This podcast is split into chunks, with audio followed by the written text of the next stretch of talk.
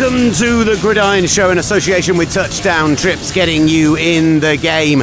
And welcome to the post Week 8 mini pod. We will have a full usual three and outs and review of the weekend tomorrow, but with the trade deadline later today and a couple of mega moves already happening, Gridiron editor Matt Sherry joins me for a quick early morning Tuesday reaction. This is the Gridiron Show.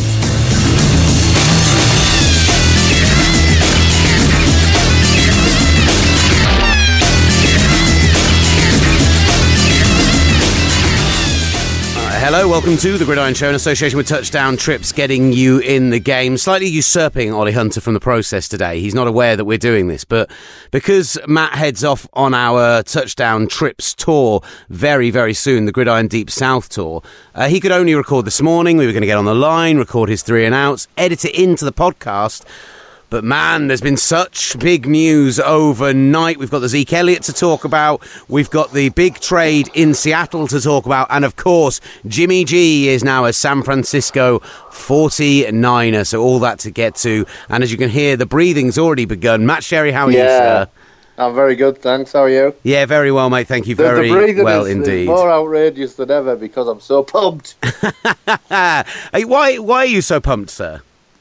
I'm pumped because I think the Patriots are going to be very, very active today, and maybe tomorrow they haven't been, and I'm in a very different mood. But my overall reaction is why aren't more teams in the NFL like New England and Seattle, the two elite teams of the last six, seven years, but also the two most aggressive, like teams who will look at their roster, honestly analyse it, and then work to make it better in every conceivable way. And if it was, we'd have a lot more fun days like this. Yeah, so I mean, let, us start off.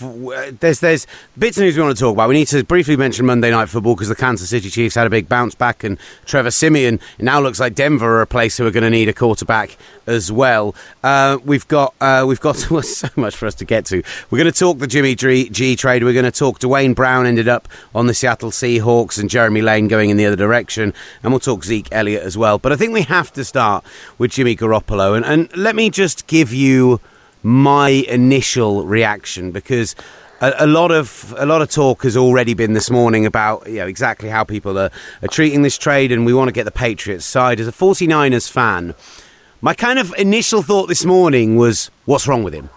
Immediately seeing the Patriots after we heard he was worth a high first round pick last year and everything else I was kind of like this doesn't feel like the kind of move that the Patriots make lightly. Why are we getting him now? for a second rounder. And I kind of, I, I, just had that initial kind of eh, distrust of the Patriots almost. But the more and more I've thought about it, the more and more I've looked at Jimmy G as a player, and the more and more I've, I've kind of looked at the trade itself from a Patriots perspective. Adam Schefter's reporting that they've been trying to do uh, a contract deal with uh, Jimmy Garoppolo since early spring, since basically since just after the Super Bowl, and not been able to get anything figured out. And yet this deal with the 49ers happened in a single day. For the Patriots, it's not a second round pick. It's the 33rd, 34th, maybe at a real push, 35th overall pick. It's almost a de facto bottom of the first round pick. It's so high. And suddenly you give Bill Belichick two picks in the top 34, plus another second rounder as well that they've got there to either play with on the trade market or to use in next year's draft. And uh, of course, Matt Sherry, what I did this morning after I came in and did the papers on breakfast, and then I settled down and I watched basically every Patriots offensive snap from the first two games of last season. Uh, I saw uh, a lot that I uh, a lot that I was initially the first the Arizona Cardinals game. There were a few throws where he showed a bit of a big wind up. He stared a guy down and looked maybe a little nervous on the first couple of drives. And I was like, okay, I'm just I'm going to let this settle in. I'm going to take my time. But actually his pocket movement, the way he stepped up in the pocket, his awareness, the way he kept his eyes downfield. He made some great tight window throws in those two games. There was enough there to make me think with Kyle Shanahan, with the right other pieces coming in, this is a good move from a 49ers perspective. I think the big question mark is people saying, well, why are the Patriots getting rid of a guy they were so high on who could be the, the future franchise quarterback? And the answer to that is Tom Brady looks better than ever at 40. And and and that's what's changed between now and the draft. I mean, maybe they could have got a, a, higher pick in the in the draft. I mean, the highest pick they were probably going to get from Cleveland was 12, and there isn't a monumental difference between 12 and 30 because te- players in the teens are viewed differently to team to team onwards. So I don't think that's a huge difference. But I think what they wanted to do, they were in uncharted territory with Brady this year. He was uh, the 40th, that 40 mark was going to be passed. It made sense to have another look. And ultimately, as you've alluded to, and this is why I'd be excited if I was a 49ers fan. They're in the building with Jimmy Garoppolo every single day, and they were willing probably to spend about 35 to 40 million pound a year on quarterbacks in order for him to be Brady's successor. There's, now, there's already been some talk and consternation, just to say, on on Twitter, and we've been obviously asking for people's reaction. We'll get to some of those shortly. But a lot of people saying, I mean, Russ Goldman pointed out what they did with uh, Matt Cassel, and, and a lot of people going down the same sort of route. Why not let it get to the off season? Why not let it get to the off season? franchise him and then trade him for a higher pick in theory than they're getting now, or see how it plays out and keep it. You know, essentially saying if you're going to do this, why not do it last summer? So, so but there's, his, his, there's, a, there's a clear answer to that that I think will reveal itself in the next 24 hours. I'm just going to say if, if you're going to go down this route with Brady now, so you've you've basically scrapped the succession plan at this point. Yeah. So you need to find another quarterback down the line. So you're looking at Brady now and thinking we're going to get one, two, three more years out of him. If you're going to go down that route, you need to make sure that those one, two, three years, uh, Super Bowl contention years.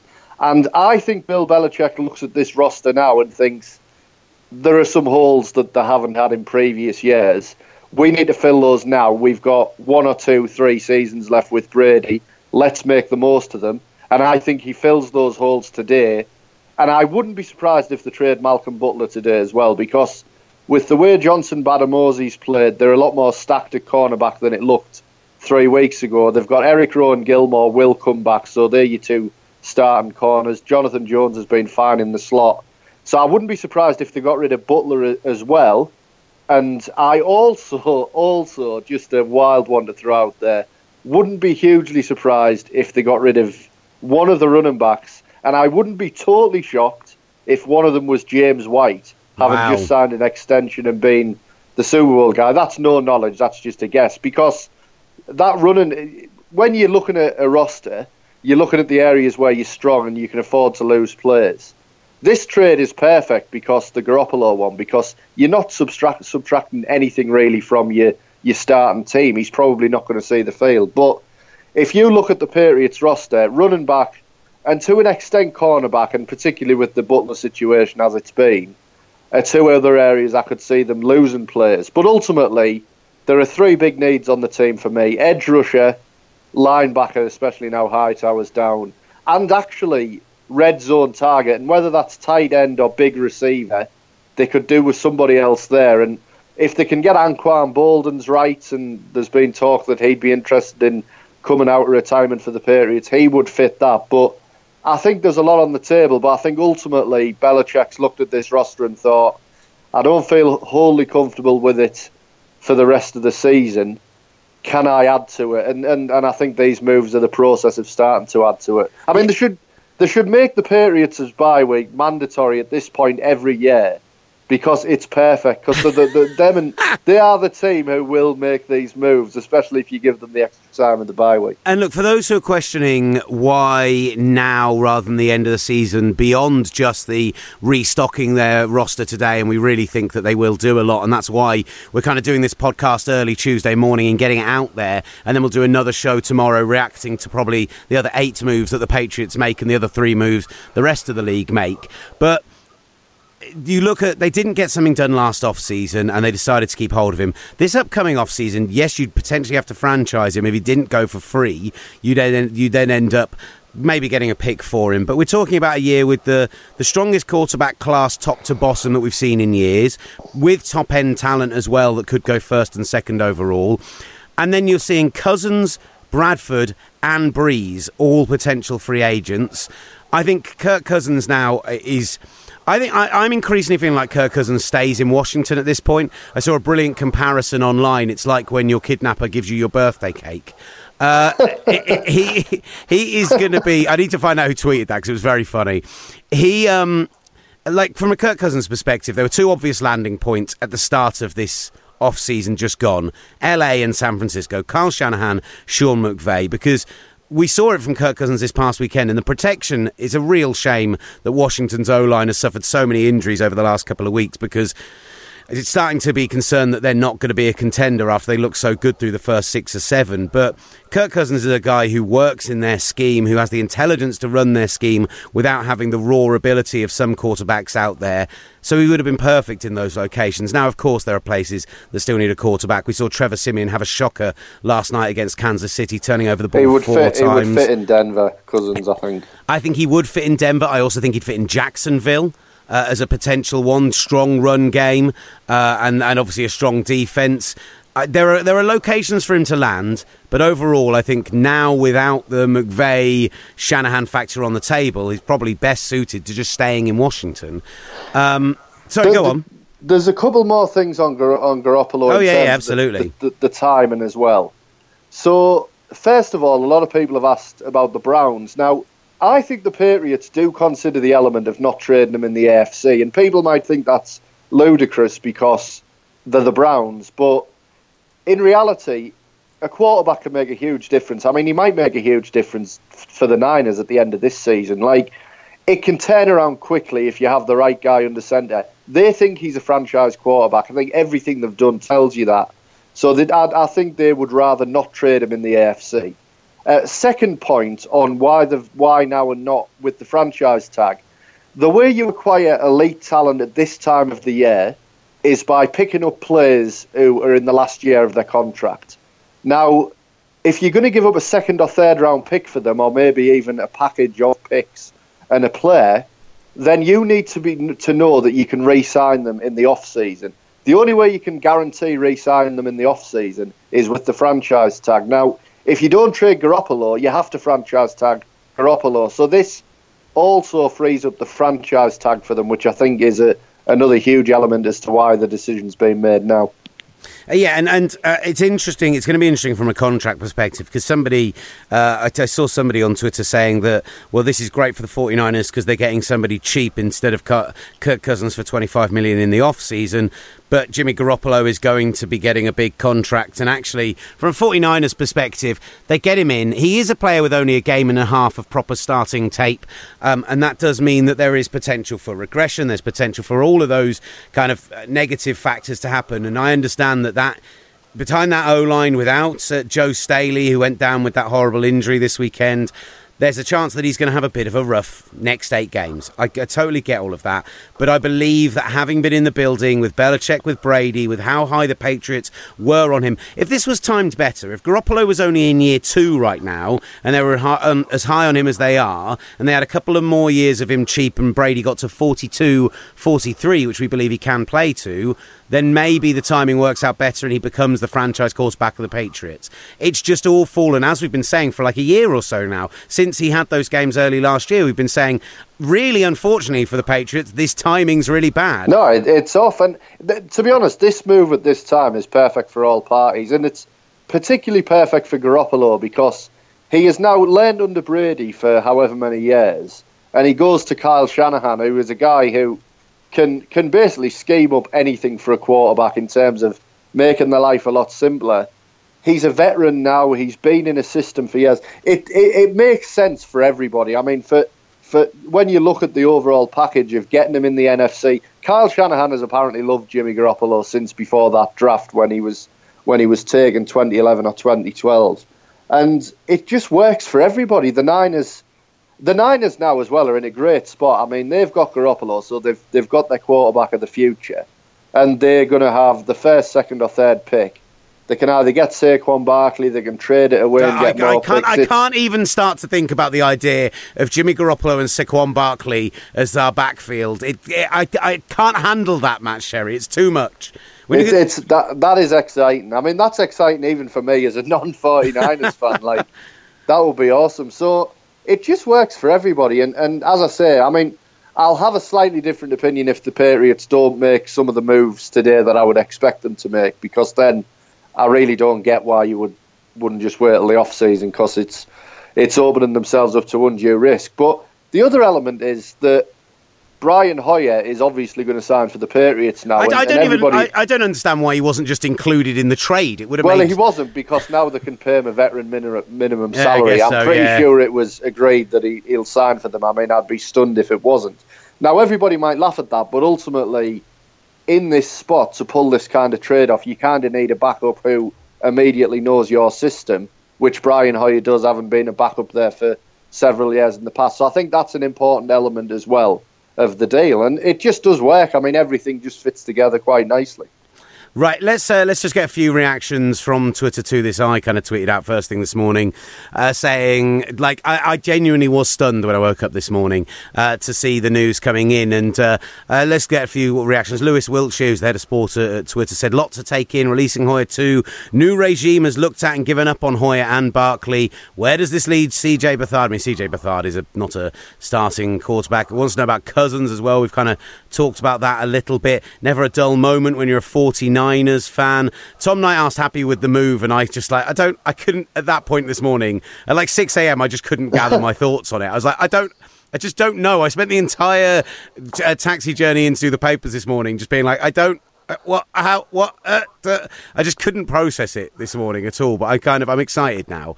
Uh, Tom Astle says stunned, definitely, but without Joe at left tackle, I wouldn't rush to put him in for this weekend. Exciting times, even if we are 0 and 8. Uh, Simon Coates, similar thing. I don't think we. I hope we don't get him killed behind our row line. We need to see him play and then re-sign him in the off season. Love this move, says London 49er. 49ers in a good position.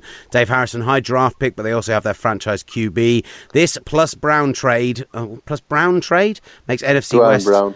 Uh, a lot harder for my cards. Right, okay. Um, couldn't believe it when I woke up. Exciting though. Just worried the Pats backup uh, turned. U- other Pats backups have turned useless the moment they left Foxborough. That's coming in from Danny, and there are loads, loads more of these. I did want to quickly highlight uh, one very to you, um, uh, Matt Sherry, because.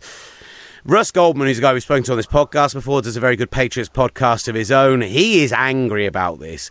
He said, I'm hoping the Patriots make another move before the trade deadline closes, but to trade Garoppolo is a huge mistake. I made out getting the 33rd, 34th pick is a, is a good scenario for them at this point, and he brought up the franchise problem. But he then uh, has gone on this tirade of tweets about how with Shanahan, will uh, the 49ers be back in the Super Bowl within three or four years? It kills the Patriots for years to come if Brady goes down injured. Like, absolutely lost it. I just think that you made the point that this is about Super Bowls. This isn't, the Patriots aren't a team who are there to say, well, we want to get to the playoffs, we want to get to the AFC divisional game, the, the championship game. That's not their aim. They have one aim every year, and I know every team has that aim every year. But them more than but anybody, but them because- more than anybody else, and so they can't be thinking, well, what if Tom Brady gets injured?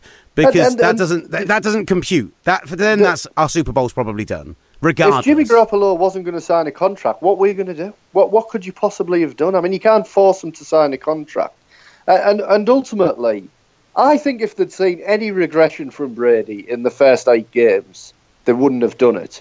But if anything, he's been better in the first eight games of this season than ever before. Like it, he is the best quarterback in the NFL still. So it's all well and good saying, "Oh well, maybe Brady can go elsewhere for the in the last couple of years of his career," but it's not like he is just a top seven, eight quarterback anymore. He is still the best quarterback in the NFL, and hmm. really, it is still not hugely that close, particularly with with Rodgers out now. I mean, he he's the best. So, at what point would you have said, "Oh well, we're going to move move on from you, Tom"? I mean, there's no evidence that he's declining.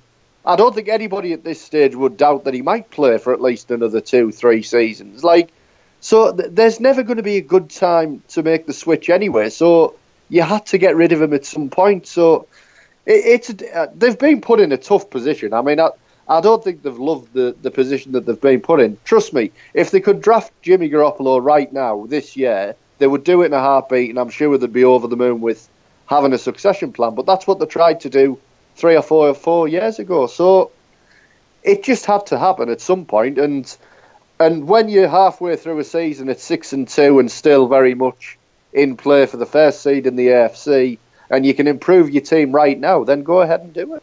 Right, let's talk about a couple of other things that happened overnight, Matt Sherry, because uh, uh, 20 minutes of uh, Patriots chat is enough for anyone. Uh, Even with some Niners thrown in. Yeah, exactly. Duane Brown on the move to a team that's been desperate for a left tackle. And we talk about trades that work out for both teams. This one feels good to me as well. The veteran tackle traded to the Seahawks for cornerback Jeremy Lane, a second round pick in 2019, and a fifth round pick in the upcoming draft. Now, Duane Brown initially had the holdout this year, did play this weekend against the Seahawks in that ridiculous 41 38 game in Seattle, which in itself we could probably do 15 20 minutes of breakdown on that game alone because it was so good. But the Seahawks get better on their offensive line, one of their weakest points, and yes, I still look at it and think I'm concerned that you know Germain Ifedi's not getting the level of play that we need out of him. Yet Ethan Pocic has looked good in his rookie season, but I, I, one player does not make an O line, but this is a huge improvement for them. Jeremy Lane is an upgrade to the Texans secondary. The Texans survived without Duane Brown pretty well with Deshaun Watson for six or seven weeks anyway. And I, I just kind of look at it that the Texans are, are building for the future and looking at getting younger. The Seahawks have got a Super Bowl window still that they're trying to exploit. For me, this again kind of works all round. The, the key point in everything you've just said is the Texans did look good without him under with Watson. Now, if it was if it was after week one when they were absolutely horrific against the Jaguars and had a static Tom Savage at quarterback still, then oh, I don't think they make this move. But the Texans are almost like the Seahawks five years ago, which is they've got a quarterback to compensate for a bad O line. They've got a secondary that is losing them games at the moment, and it's another move that is just makes perfect sense. The only concern I'd have for the Seahawks is I'm not sure their defense could really afford to lose a cornerback, but ultimately they're going to win this season based on Russell Wilson. I think we saw that on Sunday. Russell Wilson is becoming that MVP caliber quarterback and is very much in the top three of the MVP race now after what happened on Sunday. So I think they look at it and think, well, let's protect Wilson he's the guy now. And it's just the transition of that team. It's the transition from the defensive team to the offensive team. I do. I, I am concerned that it's a get that uh, Russell Wilson contributed 482 yards on Sunday against the Texans. The team as a total only had 479 yards. That should give you some idea of how bad the running game was on Sunday. Yeah, absolutely, and that's a concern. And also, they're not going to be able to sustain that on offense. But you would think that the defense plays better than they do on Sunday. I mean, I don't think anybody believes the Seahawks defense is going to get torched for 400 yards off every quarterback they face. I mean, it'll probably never happen again. So. So yeah, I mean, it, it was the it was the move that just made a little bit too much sense, didn't it? I mean, the only thing that would have been interesting to me is whether Houston could have maybe executed the same trade without the draft pick for Richard Sherman. I mean, would that have been off the table? But probably. I mean, who knows? But given the discontent they've had there and the fact that Richard Sherman spoke way more glowingly about Deshaun Watson than he ever has Russell Wilson after the game on Sunday was was interesting. But it was it was funny that game because uh, Deshaun Watson absolutely torched Richard Sherman in the first half. Sherman got a pick back in the second. He actually got two in the end, although the last one came on that Hail Mary final yeah. play to try and win the game. And I almost always think that, regardless of who the player is, those should probably be negated in some way because they're so ridiculous. But it was a real backwards and forwards battle between those two and kind of showed the, the Deshaun Watson, when you think about the three games where he's faced the most ridiculous defenses in the last two years are the two against Alabama and the Seahawks, and he's torched them all for 400 yards and four touchdowns. Is mental. It's just ridiculous. He's, he and he's getting better every week as well. That's the scary part. I mean, he's getting more comfortable every week. So, and that's and that's why the move makes sense because I think Houston at this point can afford to have a slightly below average to bad O line but they need to they need to sort out their defense. And and I saw somebody tweet, do they not think they can win the division? I think this move is because they think they can win the division. Improve the secondary. Your offense is so good that it can afford to regress a, little bit compared to Sunday, and you you find a middle ground there of a of a team that could that, that I still think if they make the playoffs and their schedule as I think we mentioned well in the in the WhatsApp group the other day, the schedule's set up for them to win 4 mm-hmm. the next five games at a minimum. So I think if Houston get on a roll, they're a Super Bowl contender, not just a, a contender for getting into the playoffs. I think they're a really dangerous team. And I think I think would I be surprised if these two teams played each other in the Super Bowl right now? Uh, I, I wouldn't at all. Oh wow! There you go. Uh, so that's uh, that that trade. We actually we, we we said we are going to talk about the three big stories plus a bit of Monday Night Football. Just a quick mention because it happened after we recorded our end of week show last week and to a bye week team. Marcell Dareus going to the Jacksonville Jaguars for a sixth round conditional pick, which now means that their defensive line. And he did his first press conference yesterday as they returned from uh, as, as, they returned from uh, their bye week and said that it was nice to be wanted. That line, which now has Yannick Ngakoue, Malik Jackson, Marcell Dareus, Calais Campbell, uh, Abry Jones, Dante Fowler, uh, just the the most ludicrous amount of talent on the line alone. When you add the linebackers to it as well, that's and, uh, and the fact that they might have the best cornerback tandem in the NFL. Oh, just just utterly ridiculous. So, quick, quick mention uh, of that one as well. Uh, Ezekiel Elliott.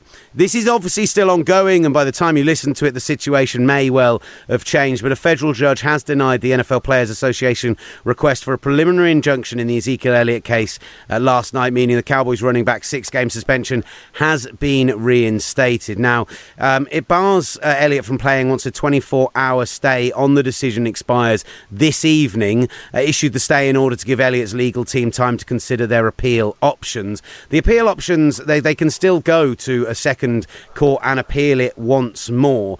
However, and, and I haven't, I'll hold up my own hands personally, having not done a huge uh, amount of legal research into this situation because I was reacting to the Jimmy Garoppolo trade this morning. But our friend Richard Graves from Sky Sports, who is a massive Cowboys fan, has obviously pored over this legal document more th- more thoroughly than probably half of Zeke Elliott's legal team. Um, and, and he will have as well, Graves.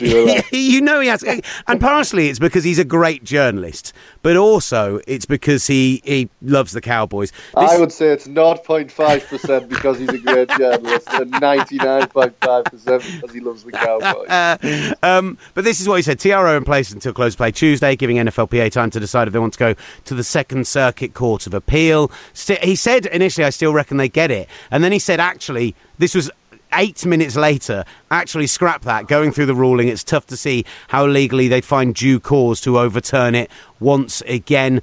Just reading through, if Zeke and the Cowboys are so minded, there's actually a fifth circuit court they can go to if today fails. But he said, ultimately, I really don't see how you get past the fact the CBA gives the commissioner full authority. So. Uh, at what point does does um, Goodell just overturned this suspension as a desperate attempt to hang on to his job now that he's uh, crossed Jerry Jones to such an extent that a five year extension has turned into him probably getting fired.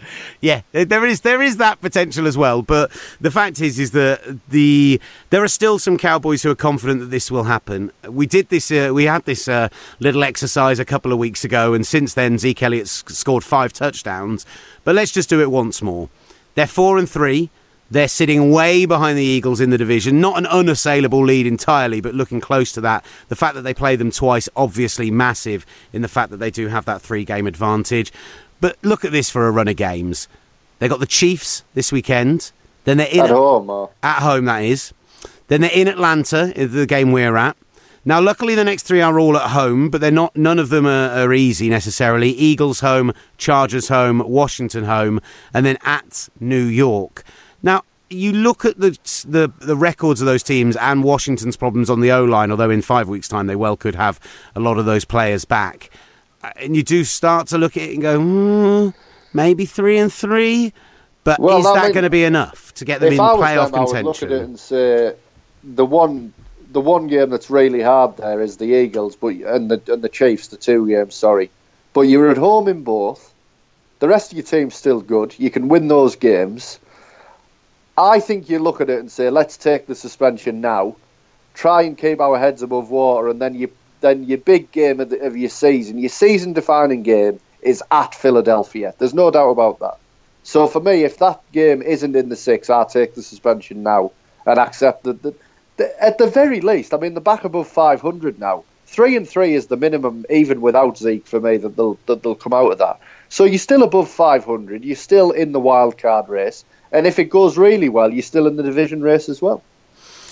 So there you go. That's what's happening with Zeke Elliott. We had uh, the other bits of news from overnight. Um, the, the Zach Miller uh, knee injury. He went underwent vascular surgery. And it was confirmed yesterday evening that he has got a pulse back in his leg and feeling back in his toes. So f- just phenomenally, th- thanks to some brilliant uh, medical work and some amazing reactions at the stadium at the time from the medical team there. His leg has been saved, and hopefully that means his career as well. By the way that was a touchdown. No matter, I don't, I can't see any justification whatsoever for how it wasn't.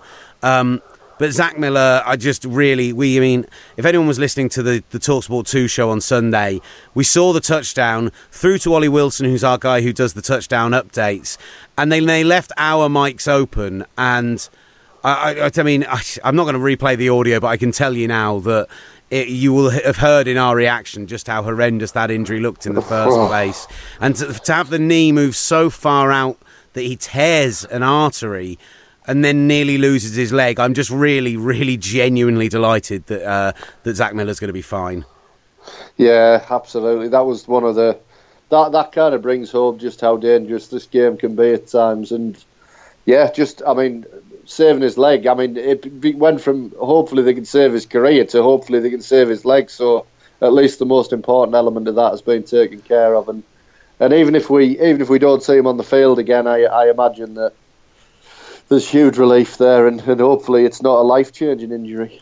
Uh, and let's just, yeah, absolutely. Well, very well said, mate. And, and let's just have a very quick reaction as well to Monday Night Football because the Kansas City Chiefs get off their two game slide with a 29 19 victory over the Denver Broncos. The Broncos slip to 3 and 4. The Chiefs now up to 6 and 2. Harrison Butker, what a player they found there. 5 of 5, including a long of 51 yards. Marcus Peters returned a fumble and had a pick of his own. A fumble. Uh, that was a bit of a devastating fumble because you've just had a reaction from the home crowd to Jamaal Charles absolutely barreling over your defensive line and getting a first down. And then on, I think it was two or three plays later, he gets another big run and, and has a fumble forced on him. So a real shame that one. But turnovers galore for the Broncos. A game which really the Chiefs, if they'd managed to get it done in the red zone against a very good Broncos defense, they could have won this by, you know, 14, 21 points quite easily. But I, I guess it kind of showed overall two very good defenses an offense which can get going with the Chiefs, but a Broncos offense where Trevor Siemian through the last three weeks has looked nothing like what he did for the first few. Yeah, they've they've reverted back to what they were last season, the Broncos, and that includes with within kind of the locker room. I mean, Chris Harris, who we've actually got an exclusive with in the issue of Gridiron that is going to print this week, but he is a pretty honest, straight shooting guy, and he said there's there are divisions in the locker room they need to start scoring some points, and they do. I mean, they've wasted an all-time great defense now for the last two seasons, and and I mean, where do the Broncos go from here with this season? I think, I think it's already becoming a lost season. I don't fancy. I thought that game that the, the Patriots in Denver, and it still is a tough game because that's a horrible environment, and and Brady has historically struggled there, but. Coming off a bye week, they could easily slip again next week. The Patriots coming off a bye, that is, and and fall further back. And at that point, it becomes a lost season. And, and I think if it does, the Broncos are a team to watch in the off season because John Elway is a guy who has shown his aggression in the off season and and I wouldn't be surprised to see them making a big move for a quarterback next year. Well, I heard that Jimmy Garoppolo's available for trade. Oh no, wait, John Elway, you're too late. you get more excited by the minute, aren't you? Bouncing off the walls at this point, you mate. should be excited, mate. Honestly, you really should be. I mean, I think this is. I think this will be looked back upon as one of the one of the great quarterback moves by a, a franchise because a second round pick is, for a guy who you don't have to go through the development process with them. It's it's just a dream. Look, I'll say right now there is very much uh, it's a tempered excitement because I understand that our roster is uh, holier than the Pope, but I there is there is some very tempered optimism right now. There's no doubt about that. Uh, the Chiefs next have to go to AT&T Stadium on Sunday night to face the Dallas Cowboys. What a game that looks like this coming Sunday, particularly if Zeke Elliott isn't there. Uh, we are looking at a, uh, a, a, a quite quite the matchup for the Sunday evening games. Uh, and for the Broncos, it just looks like. I don't know. The Chiefs uh, feel like they're going to run away with an AFC West we thought was going to be really tight at this point. The Broncos now have to go to uh, just to Philadelphia Nice easy one for them for this weekend, and then home to and then home to the Patriots. So, so they could easily slip three games below 500 even. yeah, three three and six this time in two weeks' time. Although I think I think Denver, if there's an upset game next week, Denver's defense is going to give Philadelphia real problems if they haven't got a left tackle yet. Which I imagine they will. An- Anthony Castonzo from the Indianapolis Colts, I would think, is the guy. Yeah, yeah. Because the Niners now can't afford to trade Joe Staley either.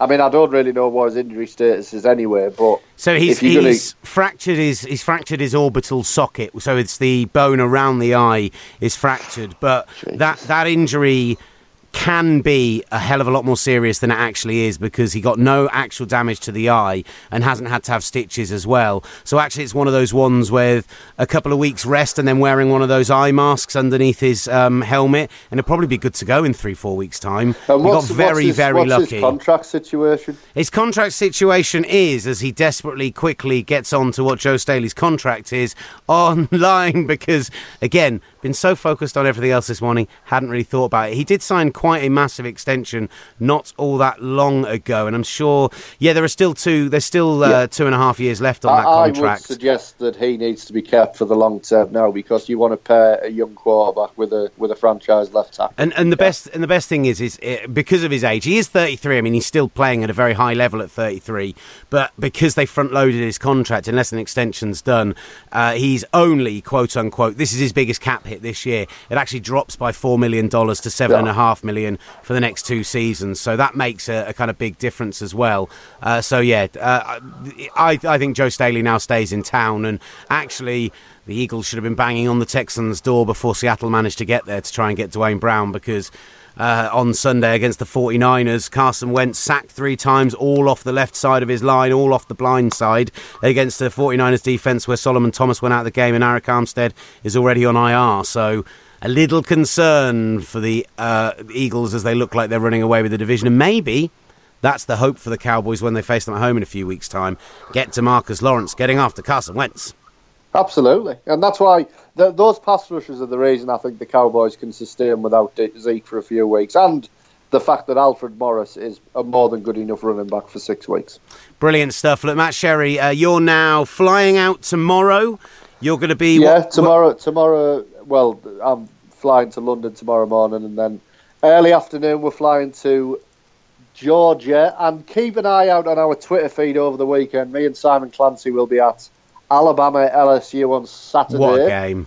and then we'll have a split of you guys at Texans Colts to see Deshaun Watson, and me and Simon will be at in New Orleans for the Saints against the Buccaneers, seeing the hottest team in the NFL. So, yeah, keep an eye on all of our feeds over the coming days and weeks because we're going to have a great time and hopefully have a lot of great content for you guys as well. And certainly, while we're going to have another couple of podcasts over this week, that the podcast after the Sunday games, me and Ollie will record something in Houston, but Matt and Sherry are going to record something separate for us in New Orleans, get some locker room audio for us as well. So a real packed couple of weeks coming up for Gridiron, for the Gridiron Show, the new magazine going off to print this week as well. Loads of exciting stuff in that. So that'll be coming out while we're away. It's a it's a good time to be a fan of Gridiron, I've got to say.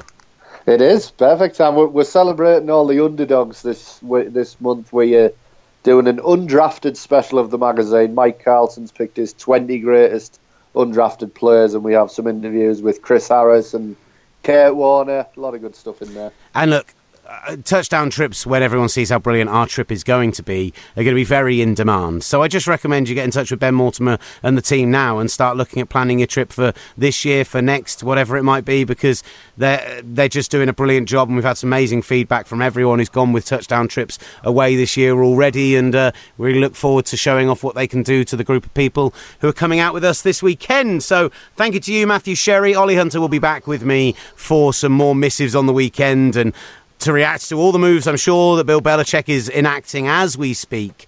Uh, otherwise, thank you very much for listening. At Gridiron on Twitter, as always, gridiron-magazine.com. Get your picks in for next week. This has been The Gridiron Show.